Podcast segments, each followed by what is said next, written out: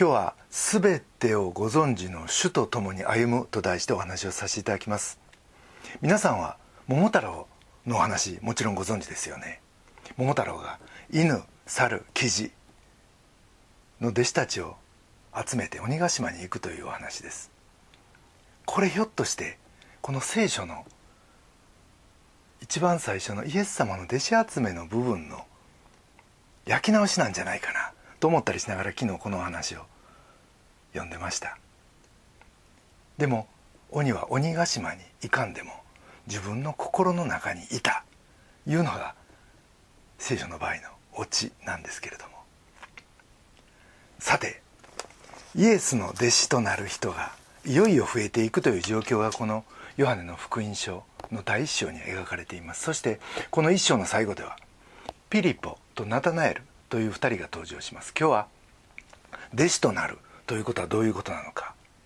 3つのポイントで考えてみたいと思います。43節。その翌日イエスはガリラヤに行こうとされた。そしてピリポを見つけて私に従ってきなさいと言われた。とあります。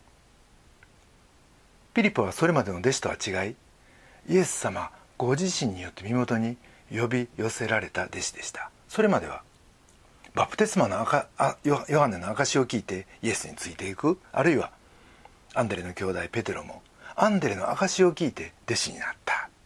つまり全員が間接和法間接弟子入りやったわけです。がことピリポに関しては直接イエスに話しかけられイエスからダイレクトインビテーションを受けた最初の弟子やった。ということができます。一つ目に考えたいのは人それぞれが信仰者になる道のりはみんな違うということです。僕たちキリスト者は世界的に見れば生まれた国も文化も個人的な歴史も十人十色です。確かに最終的には一つの御霊一つの共通ルールによって歩むクリスチャンになるわけですがでもその入り口は100人100用ということです。例えば僕の友人は救いの証しをするといや実はクリスチャンの彼女に引っ張られてねと。恥ずかしそうに言いますがでもそれに対してそんなん全然 OK 不純な動機でも何でもないと言いました。僕自身がそうやそうやったからです。それはそれが単にその時のあなたを導く最善の道やった言うだけのこととちゃいますかって。最終的に問われるのは今神の恵みをしっかり受けてるかどうか罪を悔いてるかどうか信じてるかどうか清い生活してるかどうか。そして最終的に正しい道に導かれたんやったらもうそれで OK って。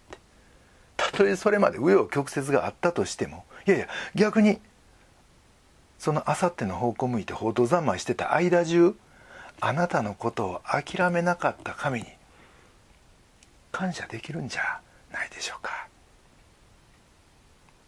信仰を持つ道筋は全て一人一人。あなたのことを一番ご存知の神がセットしてくださった道なんやから。違って当たり前。これが一つ目のポイントです。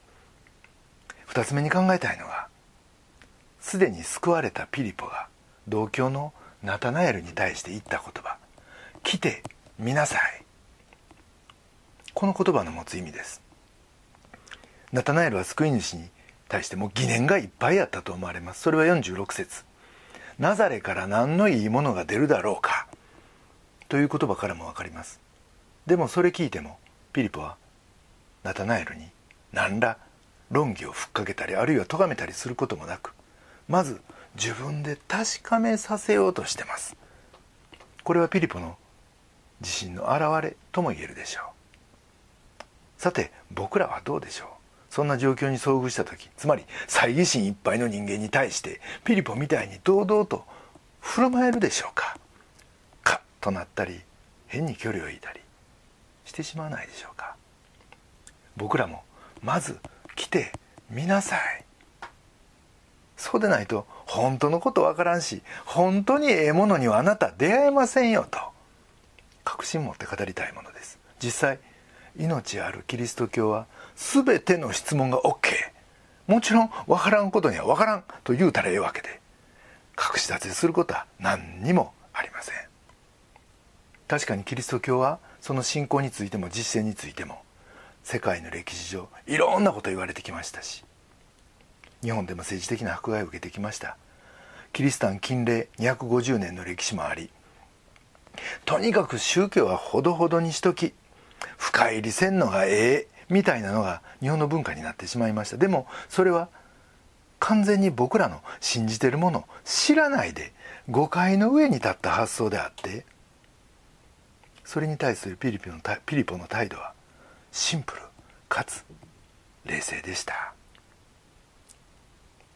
熱く語って理屈で人の心を変えれるかってもうそんなもんやないし。人の魂に一番感動を与えるのは私は救い主に会ったというシンプルなストーリーとあなたも来てみなさいという心からの勧め。それも大げさでない驚きと感動を持って語るということなんじゃないでしょうか。3月8日の子ども会の告知をつい昨日おとといまでやってました。最終的にはコロナで亡くなったんですけど。でもその時感じたことですが僕らが宣教師ということを知っててこの2年間月島でお付き合いをしてきたお母さん方ばっかりです。そんな中にあって可愛いチラシを渡しながらとにかく来てそれで味わってみてってあとは日頃から僕らが何を発信してるかなんですよね。結局言葉巧みに言うのがこのように蔓延しているこの時代にあって自信に裏付けられたシンプルさって逆に通じるんちゃうかな伝わっていくんちゃうかなと思いました。ピリポから教えられること本当に多いです。伝道の急所は Come and see 来て見なさい。これをストーリーを持って語ること。これが2つ目のポイントです。3つ目にイエスとナタナエルの会話について考えてみたいと思います。そしてナタナエルはどういう人でどう導かれていったのがいったのか。これが今日の主題です。この3つ目のポイントはその中身をさらに3つに分けて考えたいと思います。まず3つ目の1つ目3の1ナタナエルは真実の人やった。彼は46節。ナザレから何のええものが出るだろうか。ちょっと乱暴な言葉を吐きます。でもそれに対してピリポはそう言わんとナタナエルよ。まず来てみなさい。というわけです。するとイエスはこのナタナエルに対して47節。見なさい。まさにイスラエル人です。この人には偽りがありません。と非常に肯定的な言葉をかけます。これは彼の思ったことを言う性格。たとえそれが地方を見下したような差別さ発言であったとしてもそれを評価したと考えられる。でもナタナエルの真実さって一体どこにあるんだろうと考えた時ある人がこんなことを言いました。ナタナエルには偽りがなかったという言葉を読む時詩篇の32編を思うって。詩篇の32編1節から2節にはこうあります。幸いなことよ。その背きを許され罪を負われた人は幸いなことよ。主が咎をお認めにならずその霊に欺きがない人はって。真実とは欺きがないことです。でも欺きがないというのはその人が生まれてこの方一回も嘘をつかんかったとか罪を犯さんかったとかいうわけじゃないようです。この詩篇の作者も5節。私は自分の罪をあなたに知らせ自分の咎を隠しませんでした。と言ってます。つまり罪はあったんですよね。僕たち神の眼差しにさらされた時もう僕たちは自分で自分の罪を数えざるを得なくなってきます。となるとああれもあったこれもあったこれも罪やうわごめんなさいとなりそうやけどでもそうやないってここで言ってるのは神に対して何でもさらけ出す隠さない。その真実を貫くならもう数えなくていいって。神はその罪の許しをも宣言してくださるということなんです。ナタナエルは自分の罪に対するスタンスを知ってました。とにかくオープンで隠し立てすることができない。まあまあいわゆる不器用なやつやったわけです。ところがそれを真実な人と評価された時彼は嬉しかったと思います。でも彼にも悔い改めない悔い改めないといけないもう一つの罪がありました。それはナタナエルにはヨハネの福音書の6章でユダヤ人が犯した。ナザレ人イエスを軽蔑する失敗。があった。そういう罪を犯してたということです。同じことをしたユダヤ人は結局イエスを殺しました。あんなナザレ人の大工が救い主とんでもないやろ。ありえんやろって。でもイエスを抹殺するか信じるか。この2つのチョイスに迫られた時ナザレはピリポの言葉に従った。ということです。パラサイト。半地下の生活。という韓国映画がアカデミー賞を取ったのをご存知でしょうか。トイレの下水に下水が流れ込んでくるような半地下の家に住む貧乏家族がエリートの豪邸に入り込んで寄生していくというストーリーです。ちょっと現実離れしてますがその半地下の家の息子は家庭教師になっていきます。娘まで家庭教師になる。お父さんは運転手にそしてお母さんは家政婦にと。もうそれぞれがそれぞれを紹介するいう形でお互い他人のようなふりをして上手に入り込んで金持ち一家の信頼を得ていくわけです。が彼らは自分の湿気たあの半地下の同じ家から通ってるんで同じ匂いを発してる。結果的にこの匂いがそのトリックを崩していきます。まずその豪邸の家の子供がそれに気づいてあみんな同じ匂いや。だんだんその匂いを夫も奥さんも嫌うようになりそれを態度に出すたびに出すたびに今度は運転手がつまり半地下の親父が許せん気持ちになってくる。長いストーリーはしょると最後にはその見下された側の運転手がその主人に対するたまりたまった怒り爆発させて結局はその主人まで運転手を殺してしまうんですよ人が人を軽蔑するいう心は人間関係をぶち壊すためにサタンが設置した次元爆弾やなって思いました。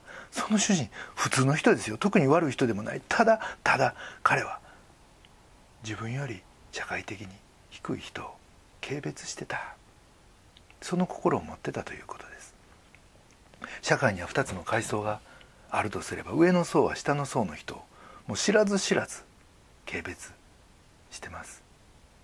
がそれを代表するのがこの映画では匂いでした。もともとそれは半地下の家の家族が放ってた匂いだったんですけどでもそれは上からも出てた。いうことです。実はこっちがくせ者なんで心の悪臭なんですよね。お互い実はそういう先入観悪臭を持ってるということを知っていないと。せっかく行為で始めたはずのことが結局は相手を傷つけ終わってしまう。いうことにもなりかねません。僕らが誰か貧しい人あるいは困ってる人を助けたい。という思いを持つとしてもそういう思い思いはみんなあると思うんです。でもそれを阻むのがその社会的に低い人をどうしても見下してしまう心。それを僕らが一つにさせないんですよね。神の子イエス様がこのゴミだめのような私たちの世界に飛び込んできてくださった。その神の憐れみと愛と真実。そしてそのことを思う時に僕らがいただける心の一心こそが唯一のこの問題に対する処方箋であってそれがない限り僕たちは何やっても傷つけるいう結果になってしまうということをこの映画は教えてくれました。ナタナエルのナザレのイエスに対するあの侮蔑の言葉それは現代人の罪の代表でもあります。でも彼はそこから抜け出すことのできた人の代表でもあるわけです。最初から一段下の層の人に対して全くネガティブな思いを持ってない人なんかいません。それは僕らがそうならんようにと頑張ってきたところがあるからです。それがモチベーションやったからです。それは否定できない。でもこのモチベーションを持ち続ける限り真の神の働き人にはなれない。ということ。そのことを認めそれを神にさらけ出して悔い改める。そこに階層を超えた真の交流真の働き人誠の奉仕があるんじゃないかなと思います。そしてその意味でナタナエルは神の恵みによってその咎を許していただいた。そしてまさに真実に生きた人だった。ということができるんじゃないでしょうか。あとの2つは簡単にお話しします。3の22つ目は秘められたことを語られたショックです。ナタナエルはこのイエスのコメントに「どうして私をご存知なのですか?」とイエスが自分の性格を知っていることに驚くわけです。さらにイエスは追い打ちをかけるように48節。ピリポがあなたを呼ぶ前にあなたがイチジクの木の下にいるのを私は見た。と言います。ナタナエルはイチジクの木の下で何を黙想してたんでしょう。ある聖書学者はそれはゼカリアの3章10節だったんじゃないかと言います。ゼカリアの3章10節にはこうあります。その日には万軍の主の言葉。あなた方は互いに自分の友をイチジクの木とブドウの木とイチジクの木の下に招くって。イチジクの木の下に招く招くって。ナタナエルはその黙想の直後にそのこと言い当てられたんでもうその瞬間あ自分の目の前に立っている人こそメシアだと確信して49節。先生あなたは神の子です。あなたはイスラエルの王です。という言葉が口をついて出てきたんだ。とその聖書学者は言ってます。これはイエスはメシアだ。という信仰告白ですがでもその時代のユダヤ人は全員が全員政治的解放者ダビデ王国の再興者もう一度ダビデ王国を起こす人としてのメシアを待ち望んでいた。そういう状況にありましたからこれは驚くべき告白です。そしてこれはイエスを正しく捉えたあのペテロの信仰告白に並ぶピンポイントの告白やった。ということができます。これは何で起こったんでしょう。それはサマリアの女の場合もそうでした。が自分のことを全部知っててなおかつそれを受け入れてくださってるって。あそんな方が今目の前に立ってるって。それが彼を信仰告白に導いたわけです。それって何ちゅう驚きやったでしょう。でも一方で何ちゅう安らぎやったでしょう。僕らが人生の転機を迎えるとしたらそれはもう知識じゃないんですよね。つまり全知なるお方との出会いです。その驚きです。でも許されてるって。分かった上で許されてるって。その平安に立つ時僕らも偽りのない真のキリスト者になれるんやないでしょうか。ナタナエルを変えたのは秘められたことを語られたショックだったって。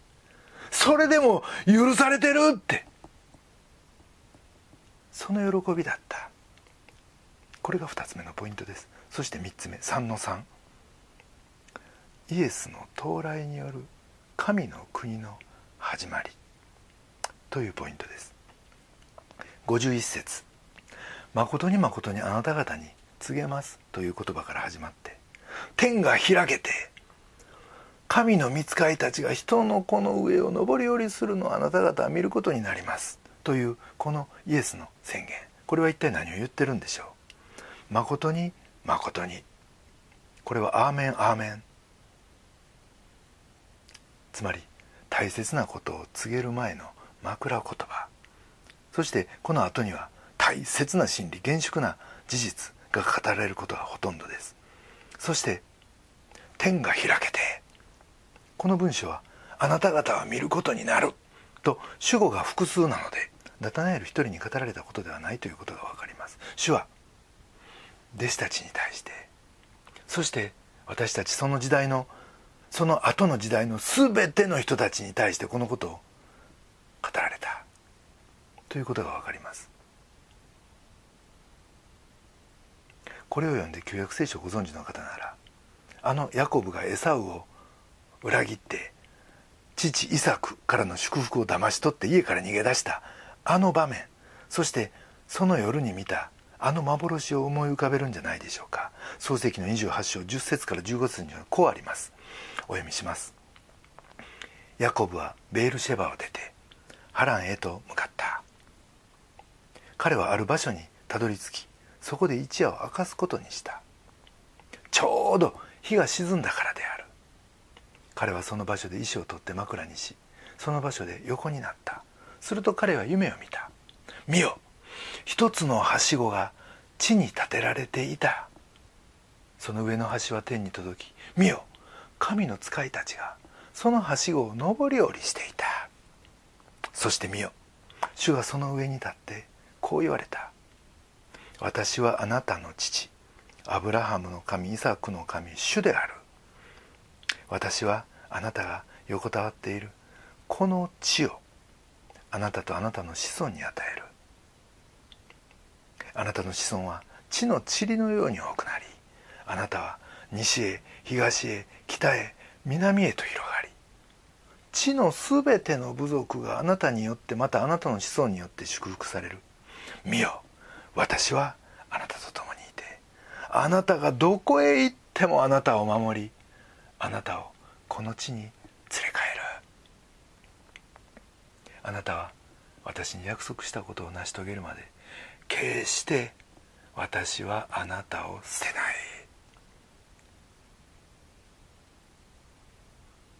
ここにある見つかいの上り下り。これはあなたの願いが見つかいによって天に運ばれる。そしてその祈りが聞き届けられるということ。そういう天とあなたの間のリアルなやり取りが始まるよって。そして決してあなたを捨てないという約束ですこれぞインマニュエルの祝福。イエスの到来によって始まった天の御国神の支配なんですよね。イエスの到来によって神の御国が始まった。これが3点目です。皆さんはインマニュエルなる主共にいてくださる神という言葉からどういう神を思いますか？神は霊ですから物理的な距離を言ってるんじゃないですよね。私はこれは主は私のことを一番知ってくださってるって私の最高の理解者だと思えることやと思います。私は神戸のまあ、えー、優秀な超エリートのこの集まる中学に間違って入ってしまったばっかりにそれから始まる中高6年間本当に苦労しました。兄が優秀で1年上にいていっつもそれと比べられるんでそのストレスもあって外で喧嘩をし大暴れしするとある時そいつらが仕返しに来てですね学校が大騒ぎになってもうそんな優秀な学校でそんなことするやつもそんな事件起こしたことも誰ももう前代未聞ですよ。漫画みたいな。もう私は裏門から逃げてもう学校の先生に本当迷惑かけました。もちろん兄は学校であったそういう事件をおふくろには言ってたと思うんですけどでも僕は記憶する限りおふくろにそのことで怒られたことは一回もない。勉強もほとんどしませんでしたけどでもそれについても何も言われんかったんですよね。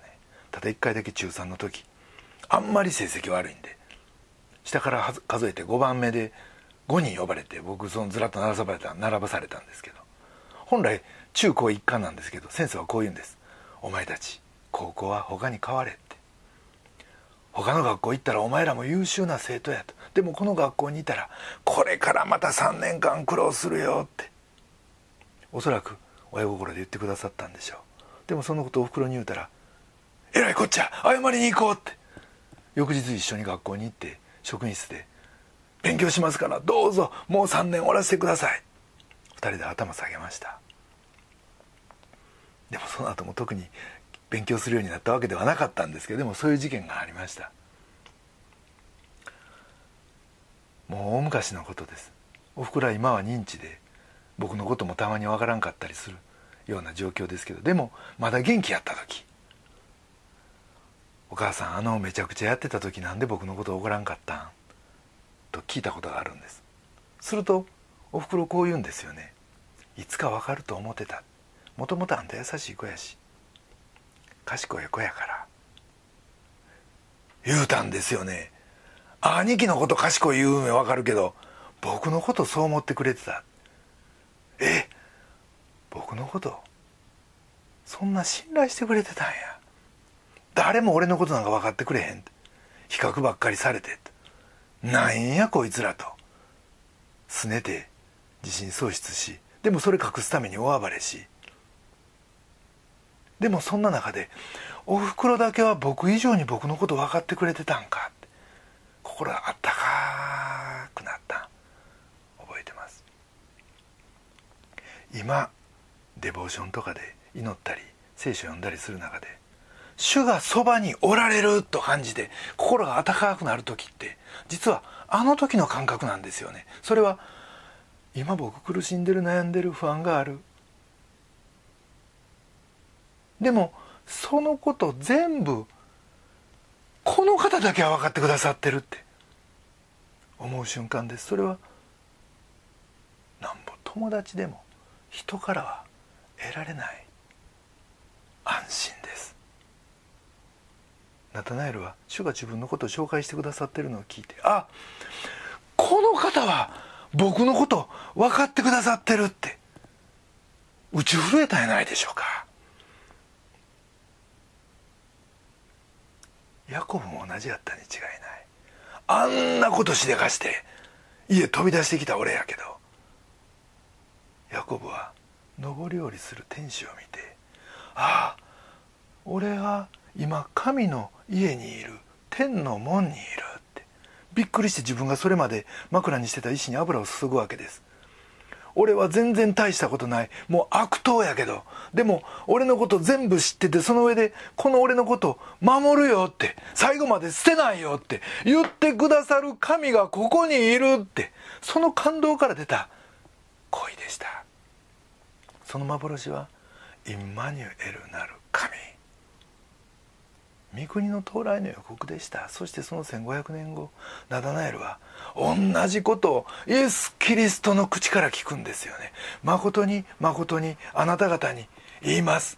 天が開けて神の御使いたちが人の子の上を上り下りするのあなたは見ることになりますって。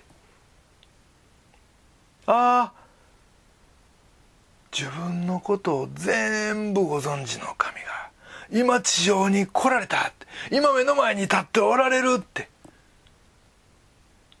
その時ナタナエルは知ったに違いありません。ナザレから何のええものが出るかって。ああ僕は神様のことをバカにしてた。直前にこんな悪態ついてたのにこんなしょうもない自分を許し自分の前に今立っておられる。ああこの方こそ神です。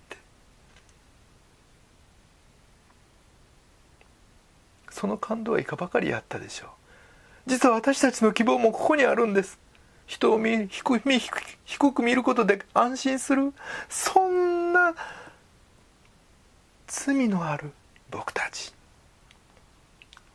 でも僕たちの目の前にはイエスがおられる。そのイエスを見習うことでそれを克服させていただけるんです。主はこのヘドロのような私たちに近づきそして許しを宣言してくださるからです。その主を心から喜びたいと思います。その時あなたもナタナエルのように偽りのない真のキリスト者として人の評価じゃない世の評価じゃないただただ神に喜ばれるためにその働きをなす。忠実なしもべとなれるんじゃないでしょうか。一言お祈りします。愛する天のお父様皆をあがめます。ナタナエルがそうであったように今あなたは私たちの全てをご存知でその上に私たちに寄り添い私たちを励ましまた何ということでしょう。天において私たちを父に紹介しそしてその父なる神に取りなしてくださっている。この恵みを心から感謝します。あなたは私をお責めにならない。なんちゅう喜びなんちゅう平安でしょう。どうぞあなたに喜ばれる忠実なしもべとしてあなたの命じる被造物管理をしっかりと行っていくことができますように。お導きください。異質なものに対する先入観はあります。違和感はあります。でもあなたはその全てを乗り越えて飛び込んできてくださいましたから。そのあなたに習い喜びを持って働き。そして最も小さなものにしたのは私にしたのである。その言葉思い真心から全ての人にお仕えすることができますように。どうぞ私たちの日々の歩みを整えてください。主イエス・キリストのお名前によってお祈りします。アメン。